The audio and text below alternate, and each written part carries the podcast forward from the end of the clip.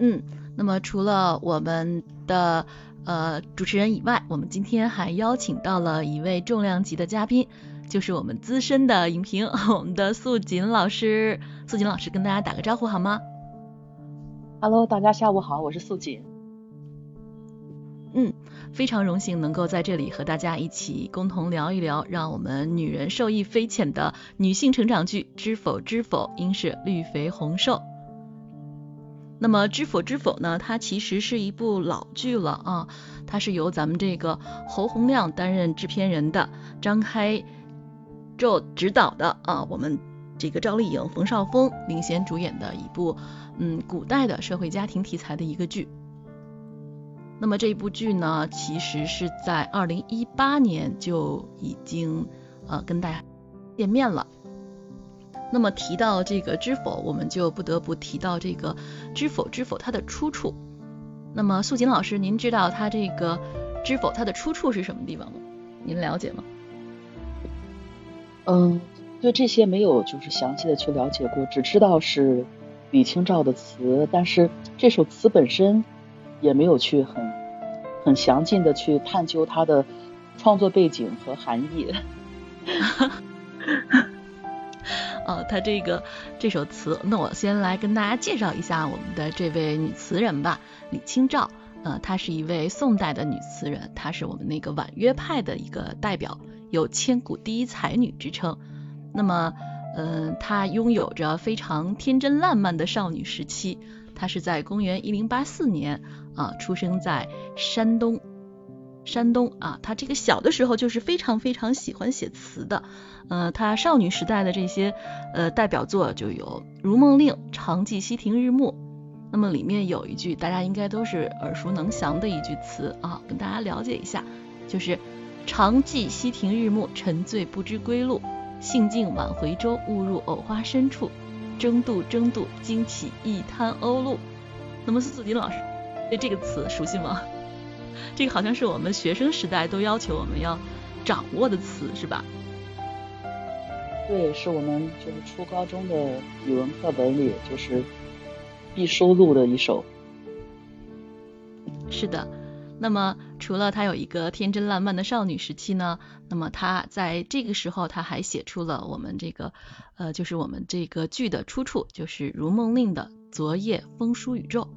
啊。那么其中有一句就是“昨夜风疏雨骤，沉睡不消残酒。试问卷帘人，却道海棠依旧。知否知否，应是绿肥红瘦。”那么我们这部电视剧呢，这个名称呢，就是来自于这部词里面的。这句话。那么我们知道，这个李清照呢，她其实是一个非常把这个爱国情情怀也融入到她的这个词当中，嗯，并且咱们平常都说，呃，李白是诗酒百篇，是吧？那其实李清照她也是非常非常喜欢饮酒的一个女词人。那么她的一生的经历呢，就跟一杯陈酿是。很类似啊，在人生的终点处呢，尽显她的醇厚之美。这样的奇女子，其实我们都还是非常向往的。那么，视线回到我们的这部剧当中，嗯，这个剧情呢，讲的其实是盛家的六姑娘明兰，也就是我们赵丽颖装扮的这个嗯女主。她从小呢非常聪慧貌美，但是呢却遭遇她的嫡母对她不慈。姐妹们呢也非常难缠，父亲对她也不重视。那么生母在她出生的呃，在她呃生母在被害啊，在在难产而亡。那么她在童年时期藏起了她的聪慧，偃旗锋芒，忍辱负重，逆境成长，跟着他的那个奶奶，在万般打压之下，依旧这个自立自强，历尽艰辛，最后为母报仇。那么在这个过程当中呢，明兰结识了宁远侯府的二公子顾廷烨，也就是我们冯绍峰扮演的男主。那么顾廷烨呢，帮过明兰，他其实也刻薄过这个明兰。他见过这个明兰非常脆弱的时候，啊，也见识过明兰非常聪慧锐利的时候，嗯，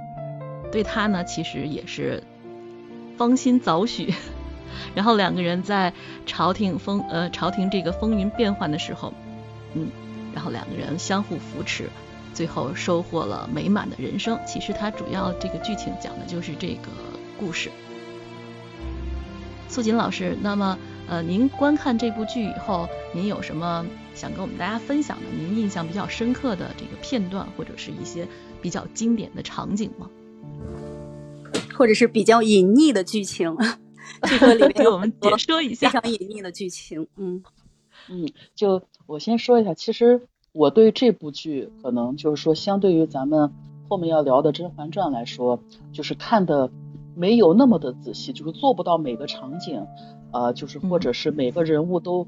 能完完全全的手拿把攥。我就就是先这个 抛抛个砖。嗯，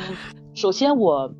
对这个剧印象特别深，我也特别推崇的一句词，其实就是我们的这个妖刀小姐姐刚刚开场的时候说的那一句，也就是剧中这个永义侯独女明兰的这个睿智 又善良的祖母对她的嘱咐之一，就是说，你就是说，尤其是当了这种大家族的当家主母之后，一就是手里要有钱。二就是身边一定要有心腹，这是我当时，因为这个剧我并不是说在这个剧大热的时候看的，我是去年，就是风头已经过去之后，我后知后觉的刷了这部剧，而且是从这个二十多集开始看的。但是当时看到这个场景的时候，我其实还蛮受触动的。我觉得第一，这肯定是说真正为着明兰好的人才能说出来的话；第二，这一定是有过这种。就说豪门大户的出身，在一个真正的管过家的人才能够说出来的话。嗯，虽然说我们现在的这种，呃，社会结构啊，家庭结构和那个年代不同了，呃，但是我觉得，就是说，呃，大到一个家族，小到一个平民百姓的家庭，其实这两句话，尤其是对于要操持、要管家的人而言，还是蛮受用的。就这是第一个点，然后呢，第二个也是就是祖母嘱咐明兰的话，我记得那一场应该是，呃，明兰大婚之后三日回家，呃，省亲的时候，然后在这个呃这个这个堂厅，就是敷衍似的用了一下饭，然后祖母马上把他叫回来，两个人就是高高兴兴的吃提起饭的时候，祖母跟他说说私房话。就问起来说姑爷对他怎么样啊？包括一些小细节，然后祖母就笑着说了一句，就说说你这个夫婿啊，你千万别和他硬刚，别和他犟，说你也硬不过他。说他这样的人，就是看他的脾气秉性，是那种就是特别刚直的，你千万不要为了就是说这种端着架子装贤惠，你有什么事儿你要跟他明说。我觉得就是祖母这句话，其实放在我们现在的社会是，就是我觉得是比那个年代更好用的。其实我觉得说白了就是什么，就两个人真诚，嗯，就是说有什么事情，就是你你想要什么，你希望对方怎么样，用一个恰当的方式，就是就是我们的输出方式可以委婉一点，但是意思要明白，就千万不要让对方去猜。或者是跟他绕弯子，尤其是对于就是说，因为我们说现代男性很多的性格其实有和顾廷烨相似之处，就是那种很爷们儿，咱们所谓的这种大男人。那这种他们其实是希望就是自己的媳妇儿、自己的家人有什么事情和他们去就是说很真诚的去沟通，然后遇到事情一起解决，而不是说自己藏着掖着，即便。呃，就是说是出于好意，不想让他担心，但是可能其实造成的结果是，就是是欠妥的。就他们这样的男人更希望是，就是他是有保护欲的。再一个，他希望自己就是靠自己的能力，然后撑起一个家来，而且家人对他们就是能知无不言的话，也说明，嗯，就说他们在家人心目中这个重要的地位和家人对他们的信任度。所以当时看了这一点也是比较，嗯，就是觉得这是一个应该记下来的话。这句话其实我我就是这是说的稍微远一点，它跟就是《甄嬛传》里面呃，甄嬛的母亲嘱咐甄嬛那句话，稍微的好像是有一点点的冲突，因为我不知道，就是大家呃记不记得《甄嬛传》中的一场戏，应该是呃甄嬛的母亲一就是一进宫还是二进宫？呃，作为外戚探视甄嬛的时候，跟他说，意思就说伴君如伴虎，说别说你是陪着君王了，你是就是随时在君王侧了，就即便是寻常人家的夫妻，也少不得，就说事事谨慎，来保全恩爱。嗯，当然可能就说跟他们所处的那个。年代和他们的家庭关系和当时的这种比较可能有一定的关系。那相相对而言呢，就是我们知否里面，呃，就是甄这个明兰和二叔他们之间的这种人设，包括人物关系和甄嬛跟呃这个就是说跟四大也是完全不一样的。所以有的时候说可能也是看人下菜碟，也是看就是这个家庭就是具体落实到这个家庭当中的夫妻二人。是个什么脾气秉性？你像我们说，如果对放在明兰和二叔身上，如果套用甄嬛跟四大爷那一套相处模式的话，那就很不合适了。嗯，我觉得您说的这个特别重要，就是呃，本身男性和女性他的这个思维方式就是不一样的。女生呢，就是有的时候喜欢让对方来猜自己的小心思，更期待那种，哎呀，我我不说出来，然后你你却能感受得到，那种，嗯，那种小。是的，其实前前些天我自己还比较直，也对，也不能说玩过这种把戏吧。当然，就是我们现在可能作为女生，就如果说真的是跟自己喜欢的人相处的时候。我们可能基于一个什么，就并不是说咱们在作，或者是咱们在试探对方，可能只是希望，就说我们是希望对方是懂我们的，然后呢，可能有些事情我们就不明说，就看看他是不是能懂我们，结果呢，我们就。就是这个客观造成的结果，其实就是让他们来猜我们的心思，结果他们又猜不着。作为男生呢，可能大部分思维相对会比较直一点，尤其是对于这种恋爱经验不是特别多的，他们就会比较抓瞎，就觉得就像是那个《大话西游》里面唐僧跟这个这个悟空说那话说你要什么你说啊，你不说我怎么知道呢？对对对，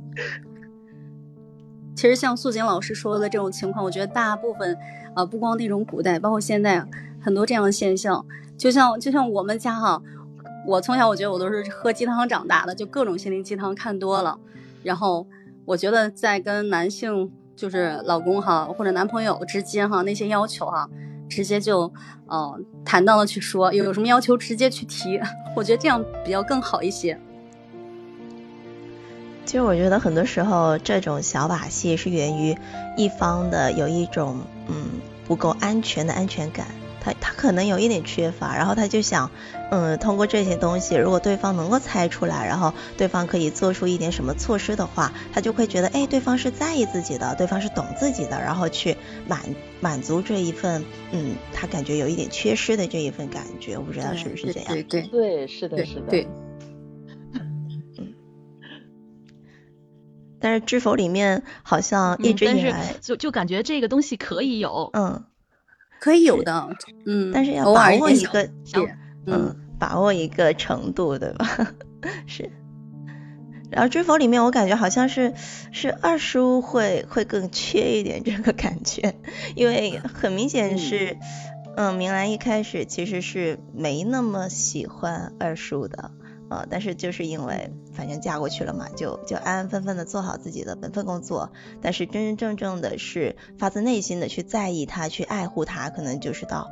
比较后面的事情了。所以前面可能就是二是会有一点嗯小小性子，觉得他呃明兰不够不够在意自己啊，这这种会会多一点啊。对对。对，因为我们说，只要看过这部剧的人，从这个四十多集两个人成婚以后，从二叔的一些小细节，包括二叔是明着使了一些小性子，其实他的那种。就是我希望我自己媳妇儿吃我的醋，我希望你真正的爱上我，我希望你在意我，就这种这种情绪已经就是说路人皆知了。但偏偏就是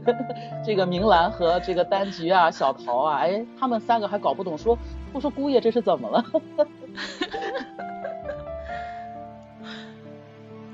是的，就像刚才我们说到了这个，呃，其实我们使一些小性子也好，或者是让对方来猜测自己的心意也好，其实可以有吗？你当然是可以有的，但是这些东西是一定要在对方充分理解或者是充分了解自己的基础上来做，才会成为生活的一种情趣。但如果嗯刚刚生活在一起的两个人互相都还不了解，然后就一味的去让对方猜的话，对方会是一脸懵。就像歌里唱的是吧？女孩的心思你不要猜，猜来猜去你也猜不明白，因为你不了解。但是慢慢了解了以后，你就懂了我的欲言又止。其实真的是一种生活的情趣，是这样吧？嗯，是的。而且我感觉这么说起来，好像米兰一直以来都是在扮演。各种角色，就是小时候是是有一点真性情的，但是因为自己的魏小娘去世的时候，就一直在跟他说，你不要冒尖出头，要安安分分的，然后活着最大，然后就开始扮演各种各样的角色。小时候就是很很谨小慎微的，然后小心翼翼的，然后就就压抑着自己的锋芒，然后后面长大了，然后就去嫁嫁到二叔那里去。就开始了扮演一个好妻子，但是他真真正正的能够做做自己的时候，就是在一开始在小孩的时候做过一次，然后把他觉得自己会不会有一点是把自己娘亲给害死了呀，所以一直后面的就不敢去去释放自己了，就是扮演各种角色了，所以这样子看起来其实明兰还是挺可怜的啊。嗯，是这样的。那其实，在明兰的这个一生当中，其实有四位女性对她的这个影响还是比较深刻的。那么首先呢，我们就说这个魏小娘，也就是我们呃明兰的亲生母亲。那么她是一个非常这个命苦的人啊，虽然有才有貌，但是因为家庭的原因，被这个好像叫王大娘子买来，是送给这个盛红做妾室的。嗯。然后他其实一直都是在圣府当中属于比较隐忍的，可以希望可以用这种低的存在感能够换来这个平安度日，但是他却低估了这个林小娘的这个霸道呀。当这个林小娘看到明兰非常聪明，并且魏小娘肚子里又怀了一个孩子的时候，立马就生了杀意，让这个魏小娘在生产的过程当中一尸两命。那么明兰呢，也就从此成为一个。孤苦无依的啊，有有爹但是没有亲娘的一个孩子，而且这个爹对他也不是特别重视。那么魏小娘在去世前呢，就一直在叮嘱那明兰，就一定要隐忍，因为她平常做人就非常非常的隐忍，她就让这个呃明兰也一定一定要隐忍，不要冒头，只有这样才能够在这个圣府生活下去，也就促使了我们明兰在后面的圣府的日子当中就非常非常隐忍。啊，非常压抑自己的这种想法和真性情，是这样吧？你们对于魏小娘是怎么看的呢？哎呀，我你一说到这儿，我都想起来，就是他小的时候，他母亲去世的那一点儿，看看着好心疼人，隔着屏幕都想抱抱他。其实你知道，他生产的时候，就是他整个孕期嘛，就是过度进补嘛，然后孩子太大了，然后才导致难产去世的。他。在那个朝代，刚好就是在他在那个朝代，就是就是正室跟妾室那个身份悬殊特别特别大，所以就是他的身世和那个朝代的一些呃婚姻的制度也是有关系的，一生挺凄惨的。对，而且他他最后的那一番话，其实我觉得才是他看清楚了一些事情才才去说的这些话。对对对。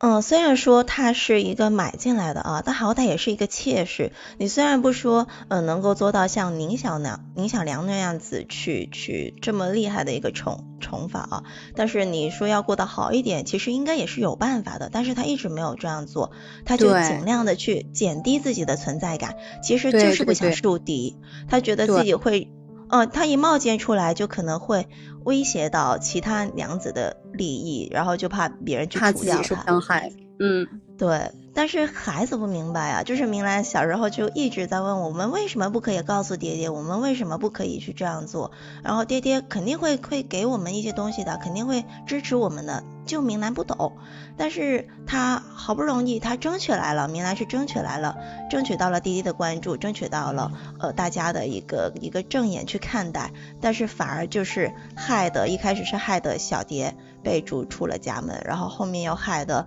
林小娘嗯一尸两命，就是我觉得。这时候明兰才会看清楚，呃，自己的娘亲为什么一直以来就让她不要冒尖出头，一直让她谨小慎微，就是因为这个事情，所以。林呃魏小娘也是用自己的亲身的遭遇，然后去给自己的孩子去讲述这么一个道理，包括说呃送给他一副李娘子镇守娘子关，其实就是告诉他，女孩子其实也可以做很多事情，关键的是你得守住自己，你得你得有自己的一个本心，你得做好自己，然后做好自己的同时，你要活着，活着最大，所以。啊，我真的好心疼这个娘亲啊，可能也是因为我们自己也是做母亲的吧，然后真的那时候看着就觉得啊，好可怜，这一家子好可怜呀。嗯，对，所以他母亲也是用最后的呃行动告诉他，就是女孩子只有在自己有能力的时候，才能守护自己最爱的人。对，嗯，是的，对，这就是咱们这个呃魏小娘啊对这个明兰的。用他一生的这个行动和一生的这个故事，给给这个明兰相当于上了人生非常重要的一课，嗯，告诉这个对他影响很大，对，告诉这咱们这个明兰就是活下去，啊，才是最重要的，活下去才能够去守护你想要守护的人。如果你连活都活不下去，那那后面的事情就就无从而谈了，句号对，就交给我们明兰，一定要坚强啊！无论在何种境况当当中，都一定要坚强。那么说完我们魏小娘对明兰的一个影响，那么第二位对明兰非常有影响的人，就是她的这个庄学究，她的私塾老师，对吧？对，庄学究是盛家的私塾请来的一位老师。那么这位庄学究呢，学识非常渊博，而且为人非常正直。那么不止教会我们明兰，其实还是教会了很多盛家的子女，包括周围的一些来盛家私塾来读书的这样的孩子们，很多很多人生的道理。你们对他还有印象吗？有，我印象最深是他。讲了一个课题，让让他们去议论，就是立长还是立贤，这其实就针对性很明显啊，因为在呃圣家里面就有嫡子和庶子之分，包括是呃顾家也有。包括是齐家也有，然后他们几家呃都议论纷纷的啊。然后问到明兰的时候，明兰就轻飘飘的一句，想去请教一下齐家公子跟顾家公子，然后就把这个球踢到他们那里去了。然后他们吵了半天，两个人闹了半天，最后没有结论。然后回问他说，回问明丫头说，你你这样说，我们吵来吵去没有结论，你怎么看？然后他就说，没有结论其实就是结论呀。我觉得他。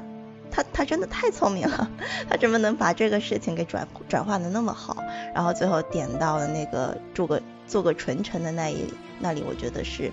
嗯很能看清楚他的一个智慧的一个表现啊。是的，我们后来明兰说的一些道理也好，他的这个知道这个学问的重要性也好，其实都是从这个庄学究这里得到的。嗯，也正是因为跟着庄学究的一。一段时间的学习，才让我们这个明兰其实是掌握了很多那个时候女孩子所不能掌握的知识，也认识到了许多那个时候，我们都知道大家闺秀嘛，大门不出二门不迈。其实，在这个庄学究的课堂上，他也认识到了自己呃的这个朋友圈也好，现在叫做朋友圈也好，叫做这个交友范围也好，其实是扩大了很多啊，扩大了很多见识，见识到了各种各样的人，嗯。说完第二位对我们明兰有影响的人物之后，嗯，然后第三位就是孔嬷嬷。孔嬷嬷，你们还有印象吗？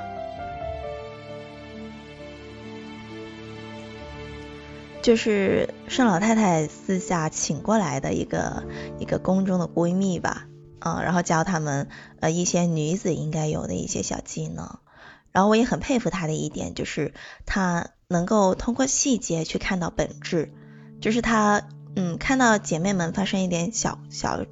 争执的时候吧，然后他不会第一个跳出来，然后去去说这个东西，然后就是让他们自己闹去，把事情闹大了，然后才好去让他们身后的那些人去明白一些道理。他们他去教的不光光是这三个孩子，他教的其实是他们身后的一些大人们的一些东西。就除了说教孩子们，也是教会大人们的一些道理。就比如说，嗯，明兰的是比较呃比较谨慎的，然后其实也没有犯什么错，但是他会说，你的姐妹们犯错了，你也要一起受罚。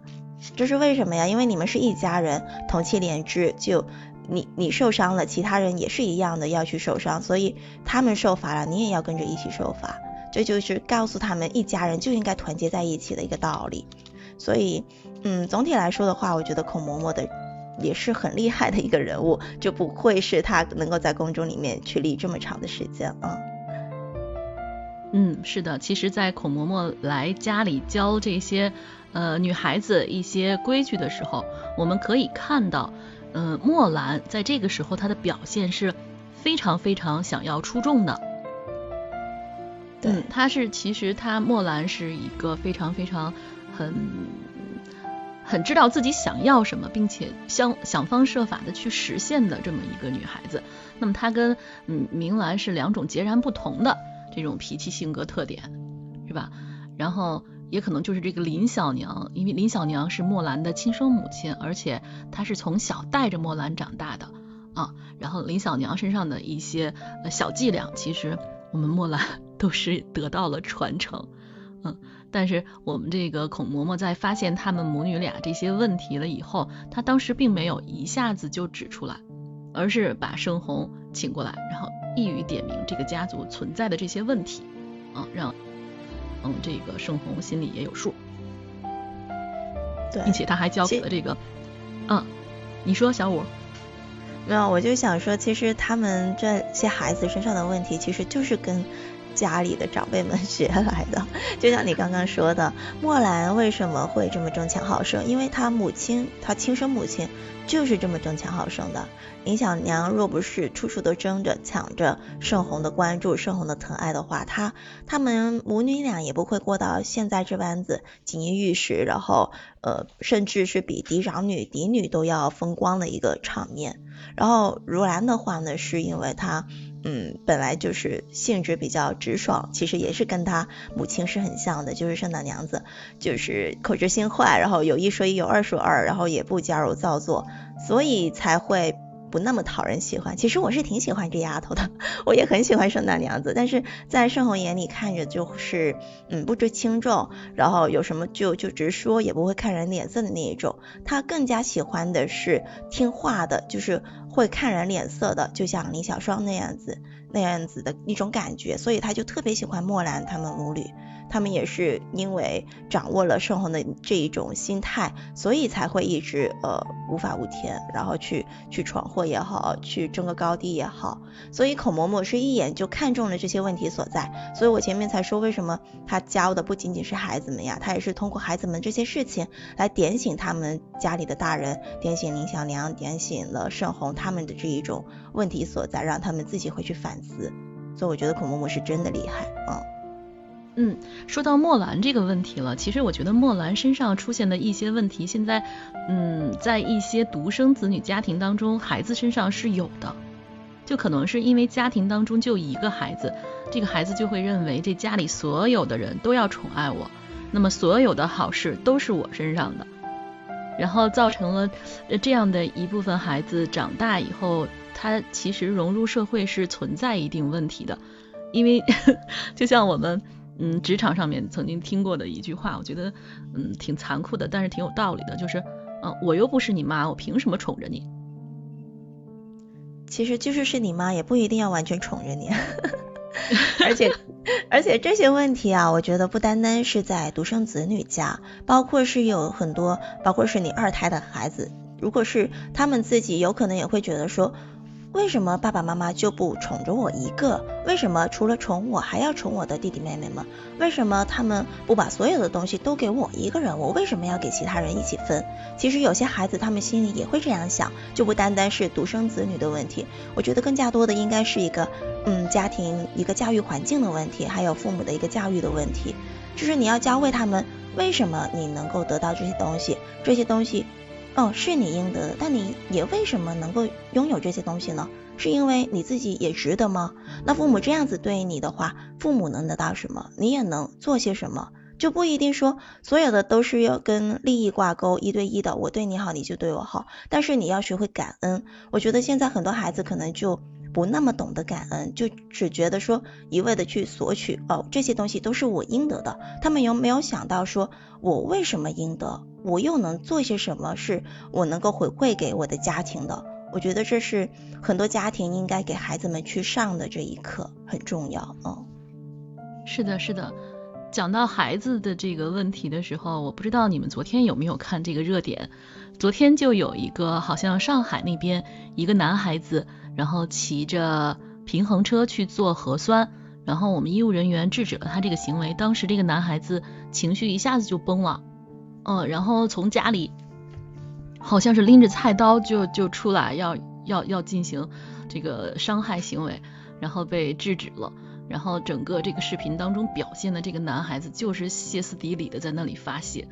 然后就痛骂你们都是垃圾人，然后什么我活着还有什么意思？然后我回家我就要去去去怎么怎么怎么样，就一些非常非常过激的这样的言语。在这个过程当中，我不知道旁边那位男性长辈是他的什么人，然后还在指责旁边这些可能会有人站出来说孩子可能这样做不对啊，在在在有这样的冲突，然后这个老人还站出来说你们不要再刺激他了，呃，这个孩子出事了怎么办？然后就这个好多网友都对这个事情非常非常不理解，觉得其实孩子身上表现出来的就是一个家庭教育问题。你们看这个了吗？没有。但你听你刚刚这样子说，我就觉得很不可思议。其实，嗯，惯子如沙子。如果说自自己身边真的有这么一个长辈，一直去。纵容他，就是哪怕知道我犯的这些错误，然后他还惯着我呀，他觉得我做的是对的，他还帮着我一起去震慑其他人，那我就觉得我理直气壮了。我这我做这件事情，我家里人也没有阻止我，你们凭什么阻止我？就是如果是我是这个人的话，家里有人给我撑腰，那我就理直气壮起来了呀。但事实上这样子真的是为他好吗？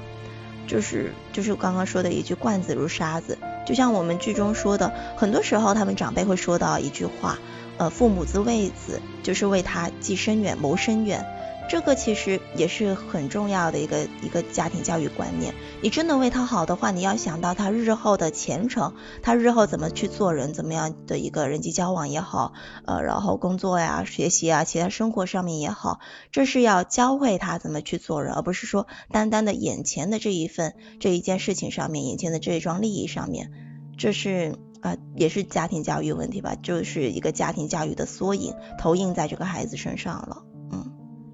嗯，是，素锦老师，您来，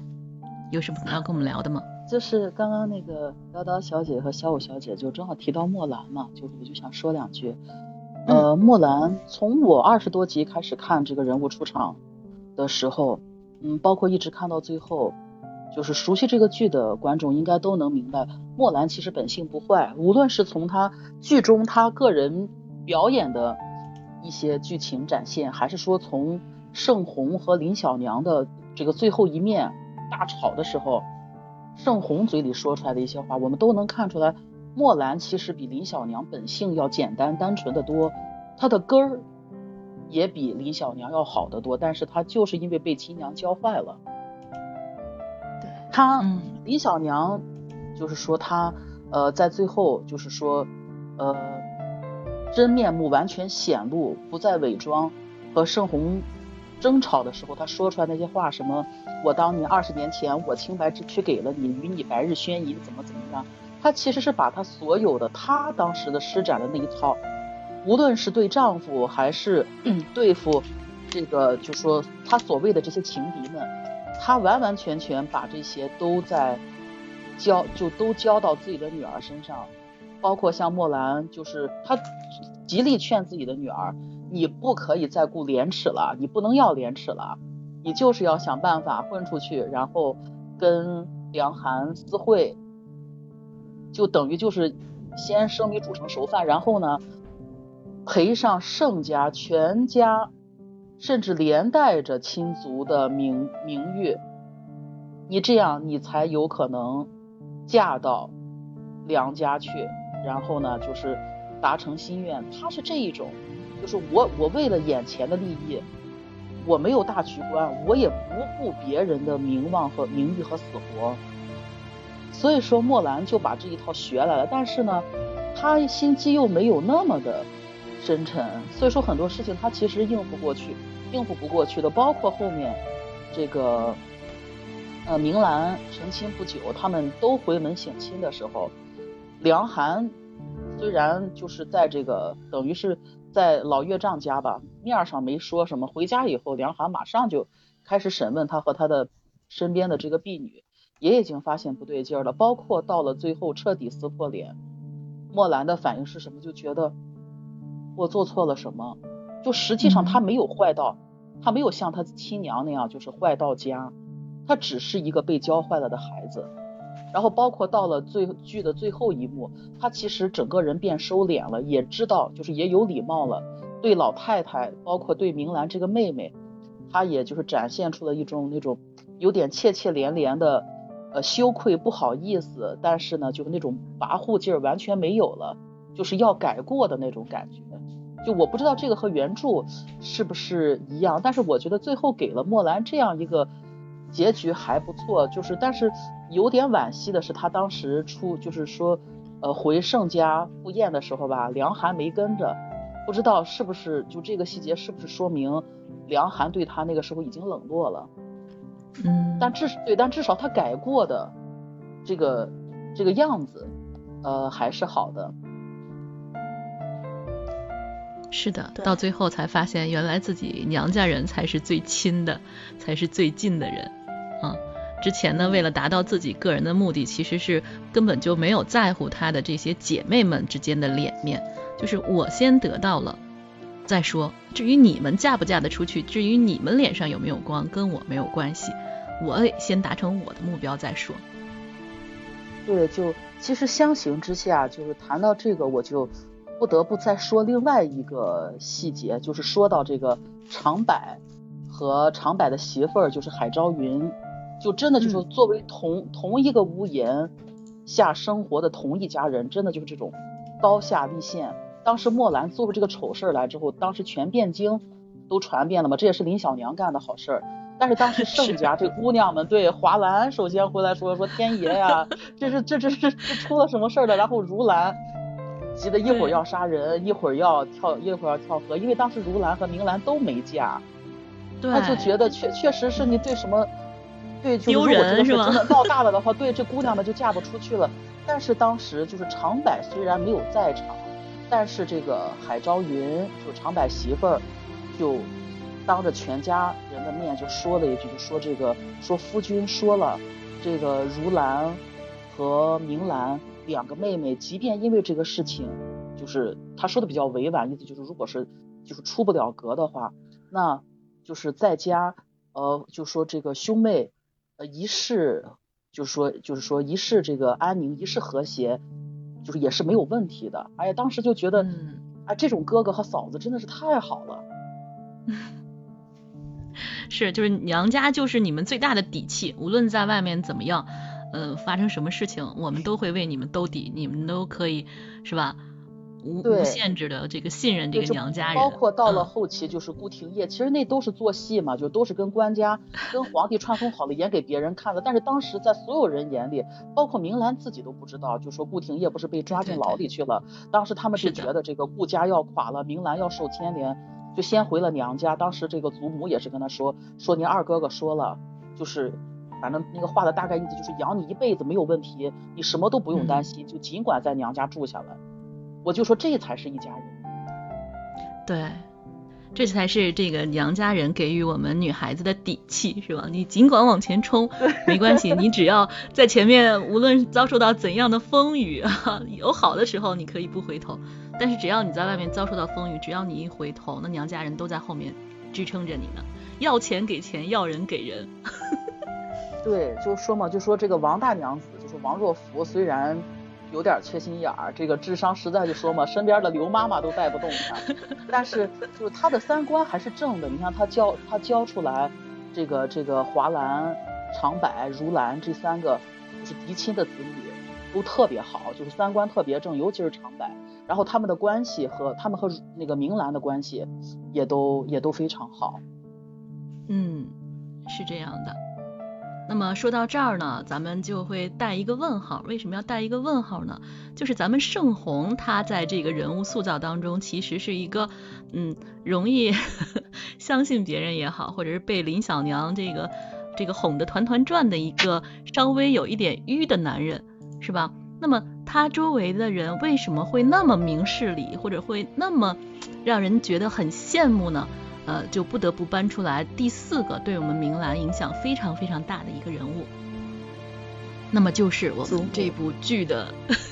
这个神助攻，这个这个预言家一样的这个这个地位的这样的一个老太太啊，就是我们盛家老太太。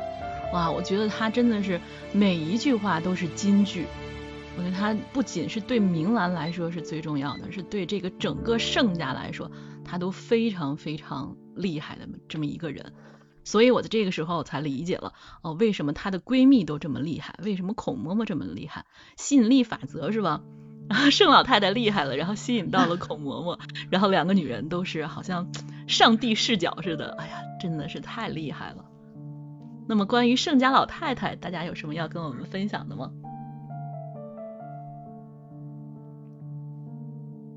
其实一开始明兰说是要去跟盛家老太太的时候，我一开始第一刷的时候其实不明白，我还觉得，哎呀，隔辈儿这个带能把明兰带成什么样啊？因为在这个其实我们作为那种来说，其实挺害怕隔辈儿带孩子的，因为隔辈儿亲，隔辈儿亲，隔辈儿带孩子其实特别容易溺爱啊，特别容易这个，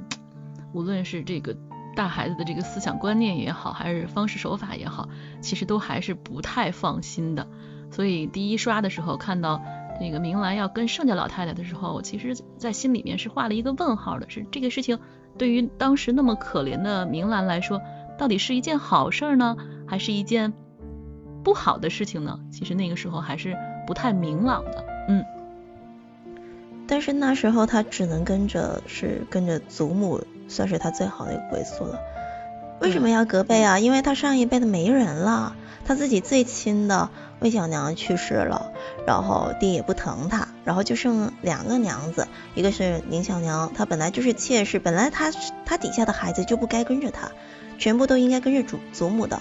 呃，跟着主母的当家主母的，但是是因为呃盛红的这个偏心，所以才让他自己带自己的孩子。那明兰肯定不能跟着林小娘，但是呢，如果是跟着呃主母去的话，其实有一段时间应该也是说想让他跟着主母的，但是因为主母她自己膝下就有三个孩子，然后她本来。自己的孩子肯定会亲近，然后呃娘子大娘子她嗯跟其他的下属也好，其他的打交道也好，因为性子比较直嘛，所以也可能就担心她嗯照顾的不够好，所以就祖母就想到了这回事，祖母就想到说魏小娘因为难产的事情死了，那魏小娘的家人们娘家那边的人肯定会担心明兰的这个。在这个家里面的一个位置，还有一个生活处境，所以他就想到说把他接过来，在自己跟下养着，然后也是相当于变相的告诉魏家那边的人，这个孩子我们会护着的，你们可以放心。所以我觉得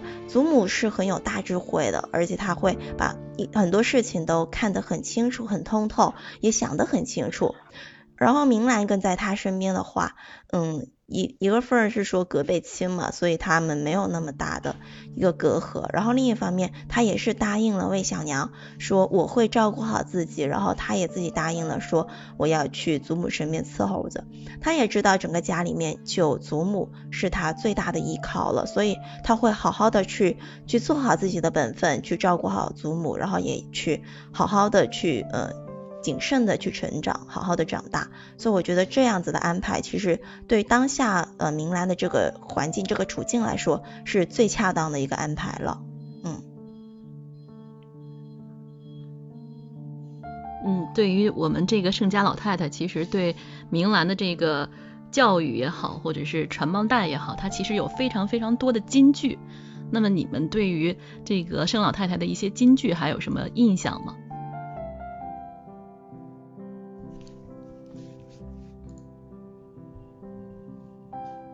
要不要我我我先给你们开个头？一下子没想起来，你先说说，我我想想。嗯，对，其实我们刚刚前面有提到过一些。对对对，嗯，其实我开篇用的那句话就是。对。开篇那句话我是觉得印象最深刻的，所以我就用在开篇里面了。嗯。然后还有一句话就是“父母之爱子，则为之计深远”。嗯。嗯。就是父母对于这个孩子的爱呀，就在于他要为这个孩子想很远很远的路。嗯。到现在来说，就是上上什么幼儿园，上什么小学，上什么中学。啊，在这个孩子嗯。刚来到世界上，甚至有的时候还没有来到世界上的时候，其实父母就开始为他筹划了。咱们应该都是为人母的吧，为人父、为人母的。其实真的这种这种对于小辈儿的爱，就是骨子里面骨子里面透出来的。嗯，盛家老太太给我的感觉，就是除了呃一些，就说教明兰这种，比方说夫妻相处之道啊。或者就是这种为人，呃，包括说掌管这个家族之道的一些名言金句之外，其实更多的是，嗯，就是就是说更打动我的是她几场戏，呃，他当中对明兰的这种，就是无私的这种，甚至说有点霸道总裁式的爱护，嗯，就是不管你有什么事情，我一把揽下来。我记得当时是。呃，祖母第二次去到这个圣府探望，当时已经就是这个这个，嗯，当时已经明兰已经明兰的这个肚子已经很明显了，我记得。但是当时呃，那个康王氏不是作妖嘛，作妖给他送了一个康家的庶女康照啊，那姑娘挺好，但是是被他逼迫的，让非让明兰给他收了，给二爷当小妾，就难为他。那姑娘还被逼自残。然后明兰睡了一觉之后，一睁眼发现祖母在身边，是翠微去，就是回了盛家去报了老太太，说圣府出了这么个事儿。老太太一听就真的是太明白了，马上来了以后，明兰还问她说说祖母说您怎么来了？明兰当时还反应不过来，就觉得不过是这么一个事儿嘛，哪就说需要劳动您呢？对，老太太就说说你这孩子还是糊涂啊，说如果单纯只是一个纳妾的事儿，我就不用来了。然后一边说着，一边又安抚他说：“你的肚子怎么样？没气急了吧？”然后祖母当时那个，就真的就是曹翠芬老师当时的那个眼神儿、那个语气，包括那个手这么一挥，就说：“别的你都放下，不用操心，有我呢。”包括整个后面把人提了来，全程老太太就是句句打在七寸上，一审一个准，一审一个准。就包括。包括这个前面，嗯，就是明兰第二次回家省亲的时候，就婚后不久，当时不是在饭桌上，就是就是说盛红，就是弄了这几个姑娘，这个姑爷一块吃饭，当然当时二爷还没在，然后明兰不是因为这个四姑娘，就是墨兰，非要扯破那层窗户纸，就说我要把我娘亲，我要把林排位请回来，对。跟我之后，当时盛红的那个反应是真的，真的让人心寒。但是当时毕竟是抱了老太太之后，老太太本来吃着饭，马上就站起来，让那个房妈妈搀着她说赶紧去。然后去的那个路上，老太太脚步其实很匆忙的，王妈妈还不住的劝她说：“咱们姑娘一向稳重从容，您别担心。”老太太马上说：“说你不知道，有些事儿你不知道。说这个孩子。”一向确实是也不惹事儿，也不怕事儿，是难得的好。但是只要一提到林琴霜，他是要吃人的。老太太就他他有底线，他生怕他就生怕他这个心尖儿心尖儿肉出什么委屈。但是到了门口之后，一听二爷已经到了，护的，而且护的特别，就是那个面上还对，还是笑着。就我就是就觉得就老丈人啊，我我明摆着就是护我媳妇儿，您不能伤她，但是呢，我说话我还敬着您，就是我很威胁的在敬着您。对，盛红一下子就软下来了。老太太在门口门口听着也没进去，就笑了笑，说我不用进去了，说有人护着她了。是，就其对，其实就是就是前面这么多的这个祖母好的铺垫，所以说到了六十六集的时候，这个王就是说这个大娘子被康王氏蛊惑，给老太太在那个点心里下毒，所以那一场戏就才会这么打动我们，因为祖母真的是太好了，就说真的就是祖母就是明兰的逆鳞，就是你怎么搓磨我不要紧。你动我祖母，就是我真的是要跟你拼命的。就后来明兰不是就是当时把康王氏捆了以后跟他说嘛，说我真的恨不得就是拿把刀，就是三刀六个洞，把你的血放干了，让你就是血尽而亡。嗯，气死了，气急了，这是。嗯。哎，然后都大家都在说嘛，就是我们 每个人如果都能有这么一个祖母，该多好。就包括老太太中了毒醒过来以后。嗯第就是第一时间想的还是就是顾着明兰这边的这个情势，就是她有没有受委屈，他们有没有被牵连，就而不是顾自己。是的，是这样的。嗯，我对这个盛老太太和明兰之间感情流露的戏印象深刻的，其实是那个嗯，明兰出嫁。啊，对对对。嗯，明兰出嫁的时候。啊，其实那个老太太那个一转身，狠狠的就说，就是好像也不是说那个眼泪是往往下滴的，对，就是说明丫头，其实那个地方那个细节设计的也特别好，因为当时就是其实。呃，相对于墨兰那种就是葬礼式出嫁的那种场景嘛，明兰 非常喜庆，就当时那个场面，包括这个盛红这个当爹的，包括像这个王大娘子，面面面面上带着笑，面上都特特别有光哈，包括盛红其实还流泪了，两个人手都有点颤抖，就当时面子是做足了的。但是那个时候给到老太太的镜头的时候，老太太已经坐不住了，老太太没有笑，全程低着头。就是有点如坐针毡的那种感觉，然后明兰这个身边就是那些就是说咱们说女司仪们在喊说新娘子出门了，喊出来之后，老太太扑腾站起来，把着明兰就说明丫头，那个眼泪就是直接是她不是往下流，她是直接就是豆子似的往下掉。然后当时明兰说不出来什么，然后就就像刚刚那个妖刀小姐说的，就老太太就把他往外推，就知道不能误了时辰，就说说好好的，好好的，哎，当时就是。就全弹幕都在哭，而且他们就说已经看过好多遍了。我第一次看那个时候，直接也是就就瞬间泪崩，哭的不行。哎呀，你现在提起来，我都觉得，哎呦，我浑身这个鸡皮疙瘩不是就起来了。对，然后包括出了门之后，因为老太太他们不能跟出去嘛，明兰在轿子里顶着那个金冠，拿着扇子，然后小桃和那个丹菊、翠微都跟在边下，小。那个翠那个丹菊给明兰递了帕子进去，明兰在轿子里哭嘛，就说那个说那个姑娘你快擦擦吧，仔细把妆哭花了。然后就丹菊也知道她为啥哭，就说没事儿，说那个三日之后省亲，咱们和老太太还是能马上见着的。嗯，是的，其实这个嗯。这个时候，我觉得其实盛老太太她心里还是有担忧的，因为她不知道明兰将去的这个呃顾廷烨究竟会对明兰怎么样，两个人究竟能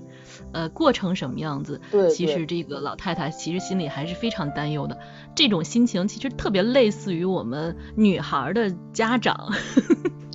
对，因为老太太心里门儿清。就他知道盛，他知道顾家有多少，就是说暗流汹涌，这个家族有多复杂。他就是因为知道这些，但是他又不知道顾廷烨是不是能好好的护住明安，所以他特别担心。嗯，是这样的。然后，呃，因为我们家是个丫头哈，原来跟。跟我老公在一起讨论这个 我们家丫头以后出嫁的时候，我我们家老公就特别特别反感这个话题，然后说嫁什么嫁？为什么要嫁呀？在家不好吗？为什么要嫁人？其实，哎，素锦老师，你们家是男孩儿女孩儿啊？哦，我我我还是那个，我还没结婚。好年轻啊，素锦老师。没没有没有没有，我不年轻了。那小五，你们家是男孩女孩？你会有这种心情吗？就是每次我一想到这个女孩以后要嫁为人妇的时候，其实真的很难受，心里就特别特别不舒服。我家一个男孩，一个女孩，就是一方面我又担心着以后我能不能做好一个好婆婆，另一方面我又想着以后我女儿出嫁的时候我得哭成什么样子。啊 啊！刚刚听素锦老师这样子说，然后其实我也眼眶也是有点湿了，我也想到这个画面，就是米兰出家的时候那个画面。其实我也有想象过我自己的姑娘，虽然说现在也才几岁大。但是真的，我觉得很多父母可能自己的孩子刚出生就可能会想到这个画面，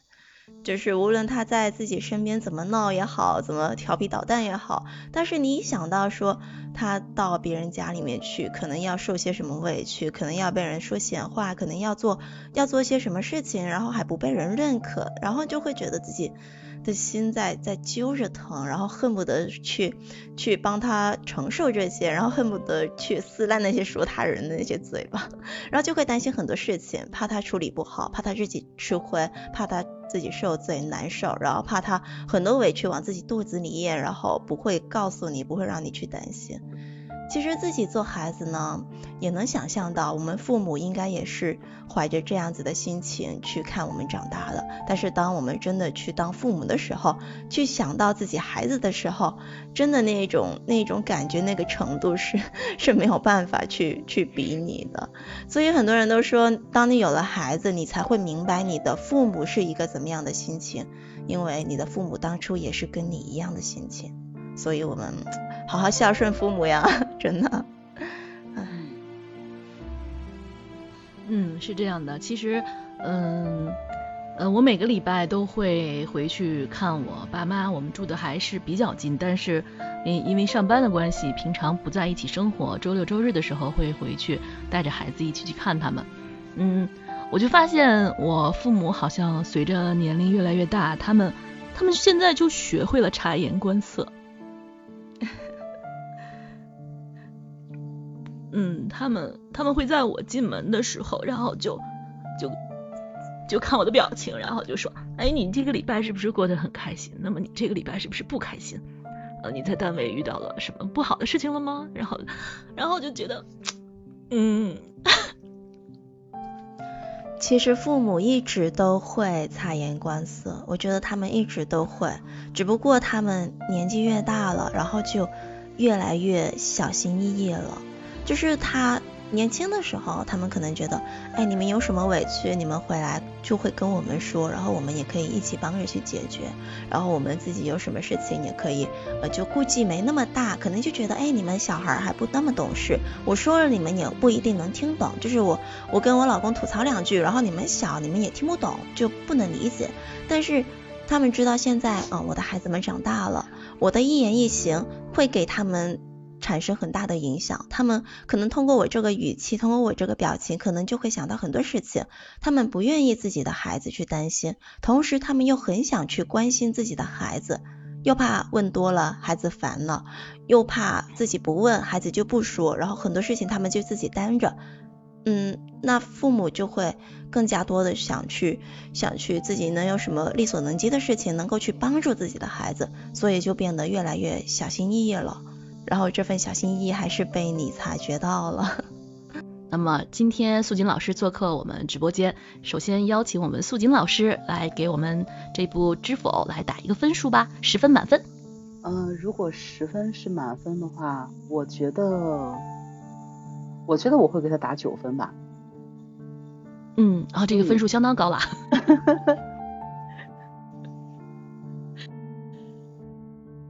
您觉得他的那个取胜在，你觉得哎哪方面呢？就是哪方面特别吸引您？您觉得不给他这么高分都对不住他？对，一个是整体的情节，就是设定剧情让我觉得呃比较舒服，呃，然后再一个就是呃主角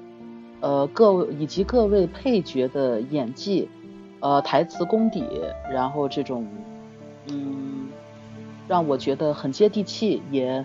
很自然，就因为这里面其实是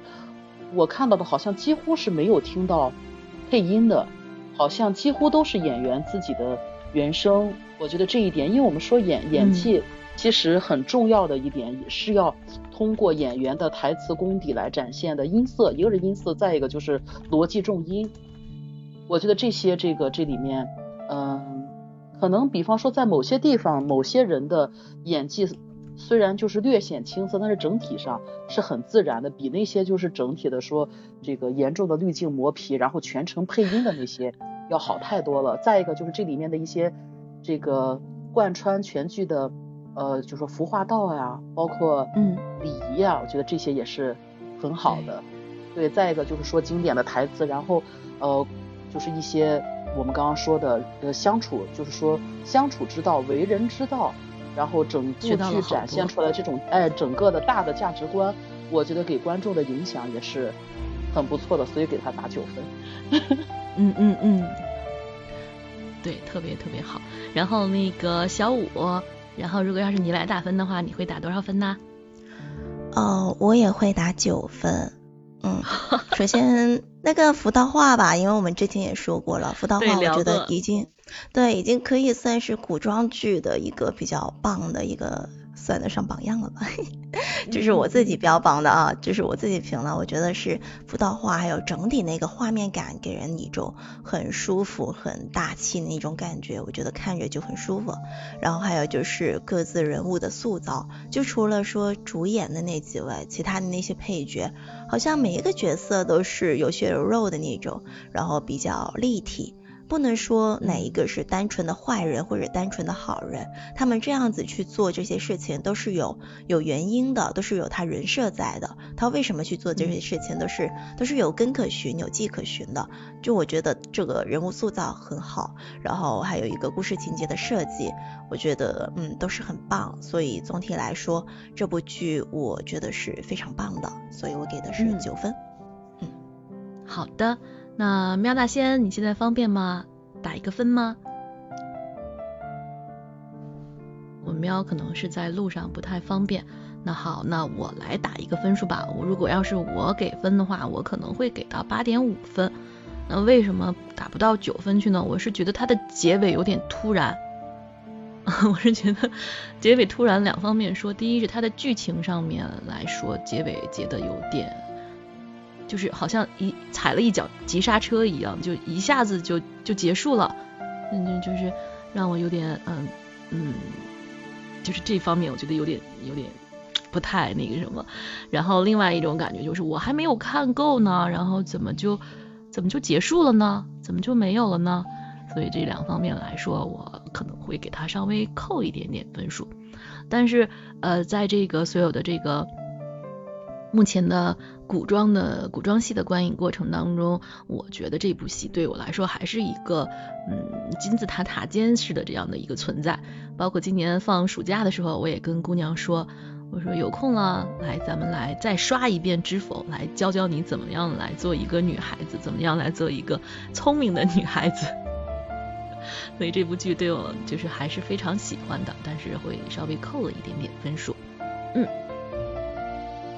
那好的，那么其实人这一生当中呢，我们会遇到很多人，有的人呢会教你成长，那么有的人来就是让你受伤的。